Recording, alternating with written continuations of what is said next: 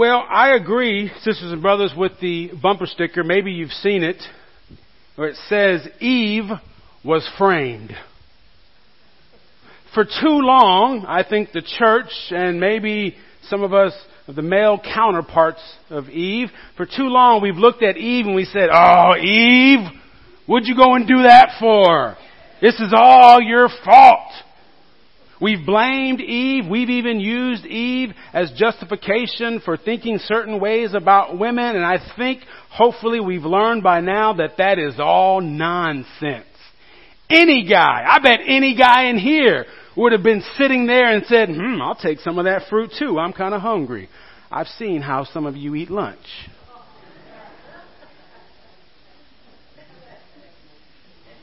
So sometimes we got to be, we have to be willing to, to look at things that are so familiar, familiar to us, but do so in a way that maybe is unfamiliar to us. Are y'all with me? And so I don't want you to read the creation story and supposed, the supposed fall as something that Eve did. I want you to be able to see what happens in Genesis as something that is very telling of who we are. We often look at that story and think, oh, that's the first time that sin enters creation. Well, that can't be true because the serpent was a part of creation. The serpent was already there. The serpent had already made up his mind or its mind or whatever it is to have different ideas other than God. And so we look at this story not as the fall, but I think it's helpful to look at this story as a reminder of who we've been almost since the very beginning. Because what happens in that story with Eve and the serpent is that Eve is given a choice. Either she's going to trust what God has already said, or she's not. Quite frankly, sisters and brothers, it's that simple. God has already said something, something else comes along and produces another idea, and Eve has a choice to either go with what God has already said or with something else. And what I think this story is helpful for us uh, to be reminded of today is that we have the same choice. We have always had the same choice. So we can't sit here all these years later and proudly and boastfully look at Eve and say, Eve, what were you thinking? Because the reality is, most of us probably would have done the same thing. Matter of fact, can you make an apple pie while you're at it? Can you make this fruit real good? Put some chocolate on it, please. If we're going to do it, let's do it right at least. Amen. This idea of having a choice goes back to the beginning, and it's not just a one and done issue when it comes to Scripture. Think about Moses. You think about Moses delivering the people from slavery to Egypt. You think about him going across the Red Sea. You think about all that, all that's happened and all that he's seen and all the people have seen. And he's led the people through the desert and now he gets to the final part of his life. He knows, everyone knows that he won't see the promised land. His life is coming to an end. And in these final moments, he recognizes and he wants the people to recognize that just like Eve had at the very beginning, just like Adam had at the very beginning, they have a choice. You remember those words. I have put before you life and death. And what does he tell them? Choose life the same choice Eve had. And by the way, Adam ate too. Adam didn't have any questions, did he? Adam didn't say, okay, honey. He said, There's the same choice that they had. Choose life that you may live. The people had a choice in what and how they would live out their life. And it didn't stop with Moses. Joshua too, you remember Joshua now has succeeded Moses and he's carried the people to the promised land where Moses couldn't carry them. Oh, they've seen great things as well. They've crossed the waters as well. They've seen Jericho come tumbling down. They have seen so many things. And now they have seen the promised land, the very promise of God come to fruition. And maybe as we're reading all these years later, we're thinking about it, maybe we would wonder, could that not be enough for them? But even Joshua, he is nearing the end of his life and he tells them, guess what? They have a choice even still. Choose you this day who you will serve. But as for me and my house, do you see what's happening? There's a choice that the people of God have always had to make ever since the beginning. Ever since we were put on earth, we have had the same choice, and that is whether to follow God or not. Even Jesus had a choice to make. The beginning of his ministry, I want you to pay attention to, the sequence. He's baptized first. He's claimed as a child of God. He's claimed as God's own. He hears the voice. Other people hear the voice. However it works out, depending on which gospel you're reading. He has been washed by the waters. He is now prepared to do what he was put on earth to do, except for this one part. And I love how scripture says it. Matthew says it, Luke says it, that the Spirit of God led Jesus to the desert. If you're paying attention, that should make you a little uncomfortable. Because I heard some preachers say, oh, the Spirit of God only wants to lead you to blessing, only wants to lead you to good things, only wants to lead you to nice, comfortable things. That's not very scriptural, sisters and brothers. Because as Jesus is beginning his ministry, the very first place that the Spirit of God leads Jesus is to the desert.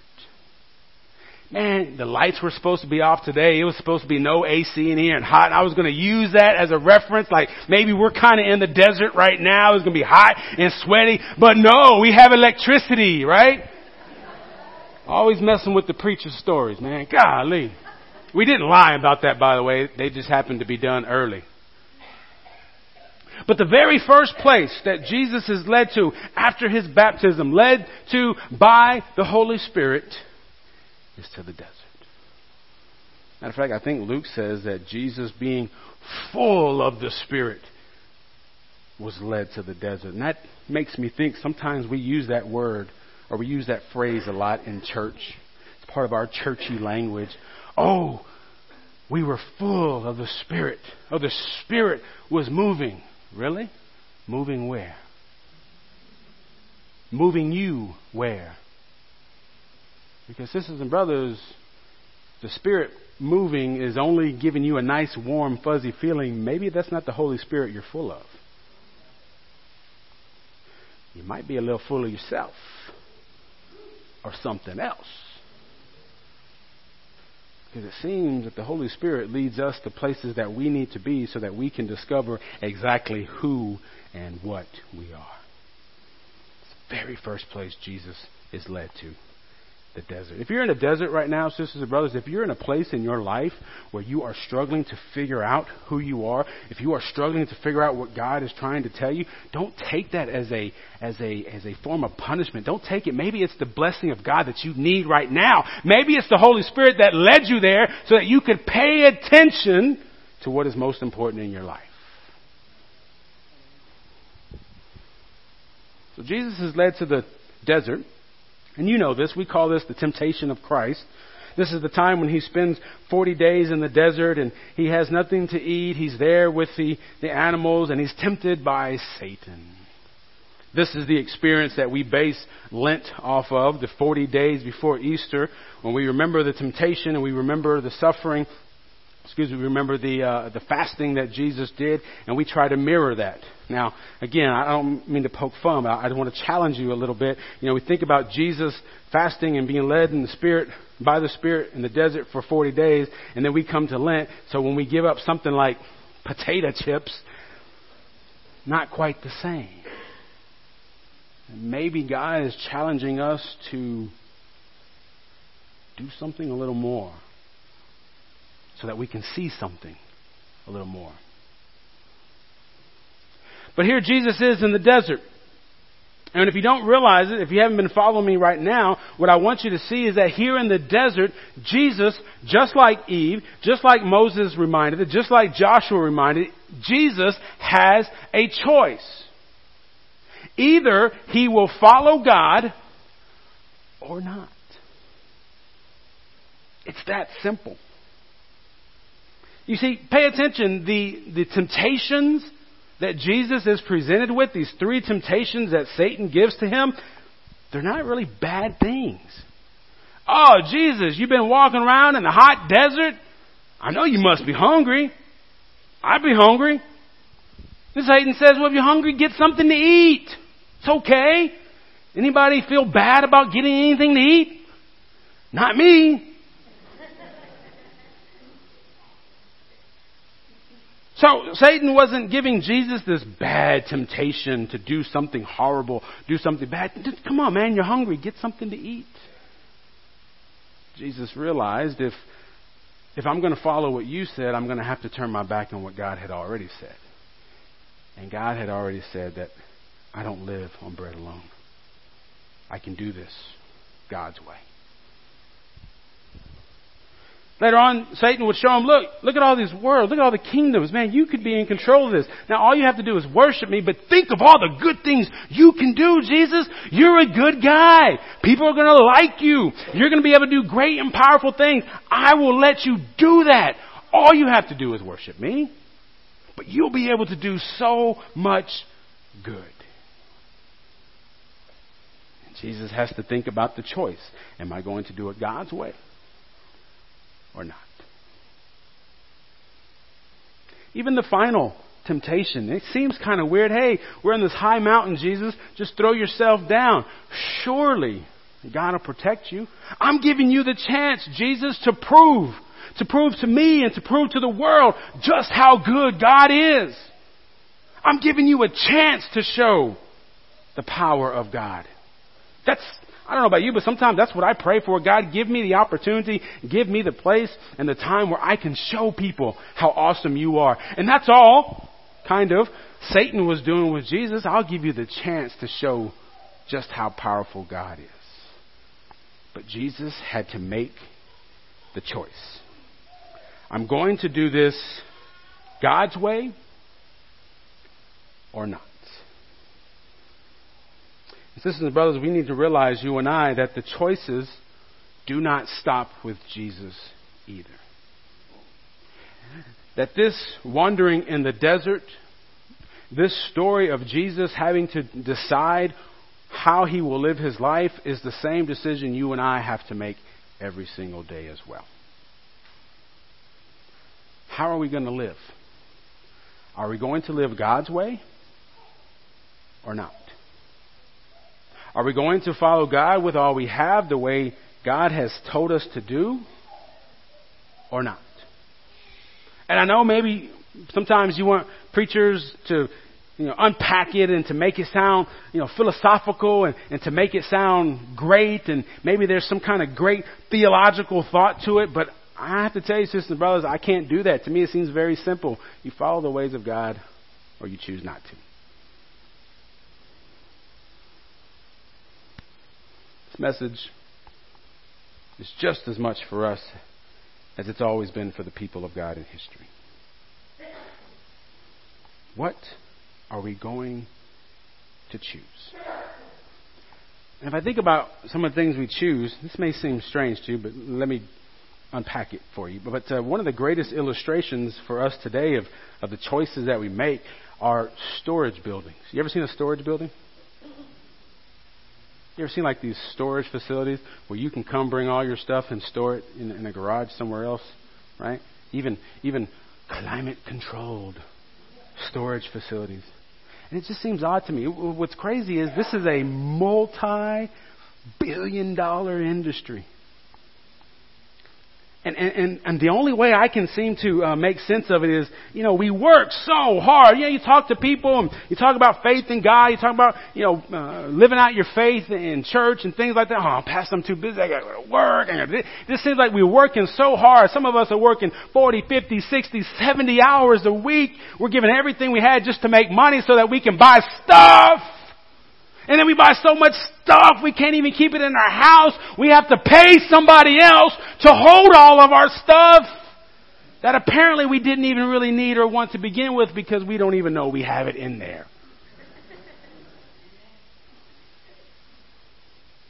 You know what we've done with storage buildings? We've made a choice. We've made a choice what our priority will be. Oh, and the list goes on and on and on. I'm sure you know. And what I'm hoping you'll do is look at your life and figure out where in the world have I chose God's way or something else. There's nothing in, in between, guys. There's nothing in between church that we, we, we can sort of debate with God or, or to finagle our way through. I've set before you life and death. Choose life so you might live. That doesn't mean live like days. That means live and live abundantly. That's our choice. That's all our choice has ever been. It was so frustrating. Some of you who are older than me know, you know, you finally get to a point, you, you see a lot of things, you read a lot of things, you experience a lot of things, you get to a point in your life now you're older, you've learned a lot of things, you realize, oh, you know what, I was so dumb when I was so young. Don't, don't tell no stories right now, but you know how it is. Oh, I did this, I said this, I thought that, I can't believe I went through this. You get to a point in your life and you feel like, you know what, that was wrong. I'm ready. I am ready. I'm sorry it took this long, but God, I am ready to give you everything I have. And what happens is the world gets full and the church gets full of all the people who are in that point of their life older and in that point and that ready to make that decision. And then you know what happens? Here comes the younger generation and they just want to do whatever they want to do.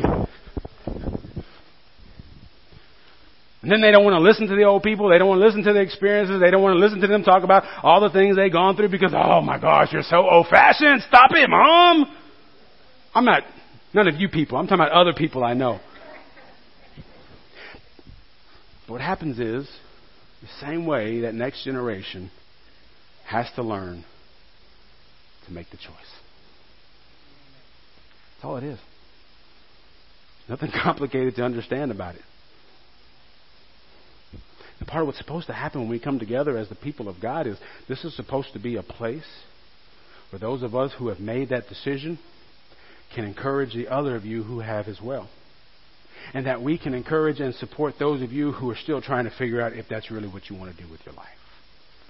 And that we have a place and a time and a people that we can gather around that help us make that most faithful decision. Are y'all with me? That's church, y'all. That's what church is supposed to be. Church is supposed to be a place where I am giving my life to help you choose life. Think about that the next time you want to argue with one of your church people. Does the argument at all have anything with choosing life? Do these big discussions have anything to do with choosing life? Is what we're arguing about, is what we're giving our time to, is what we're talking about over and over and over, have anything to do with choosing life? If not,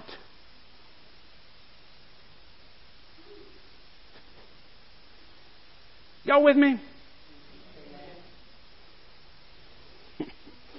You see, sisters and brothers,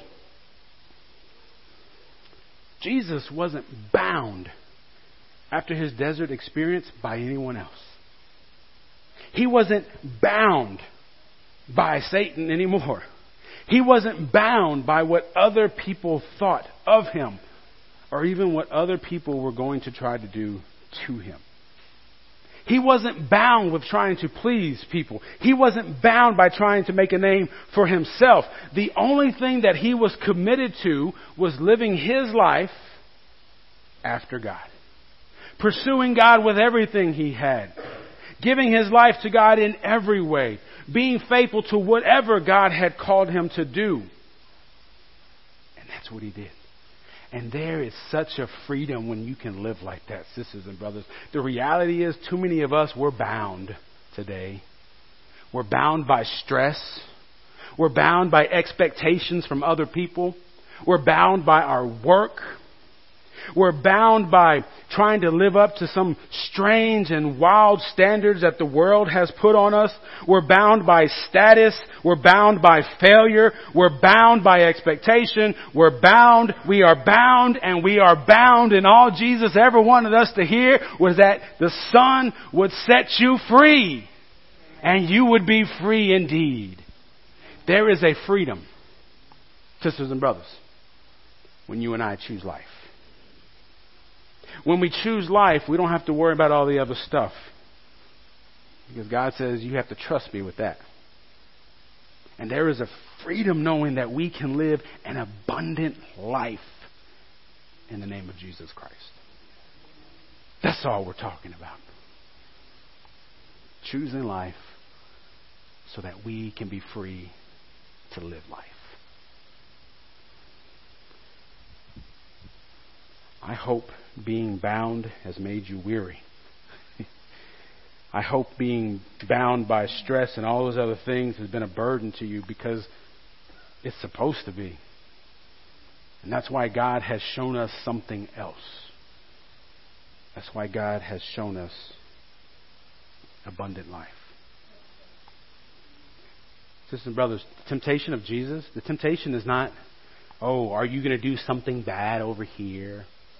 Are you going to look at this? Are you going to say that? That's not the temptation. Are you going to do this? Are you going to stay involved with this? That's not the temptation. The temptation is, are you going to live how God has told us to live or not?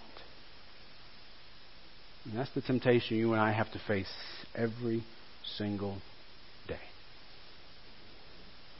May it be our prayer that we would accept the freedom that God is giving us in the name of Jesus Christ. Amen.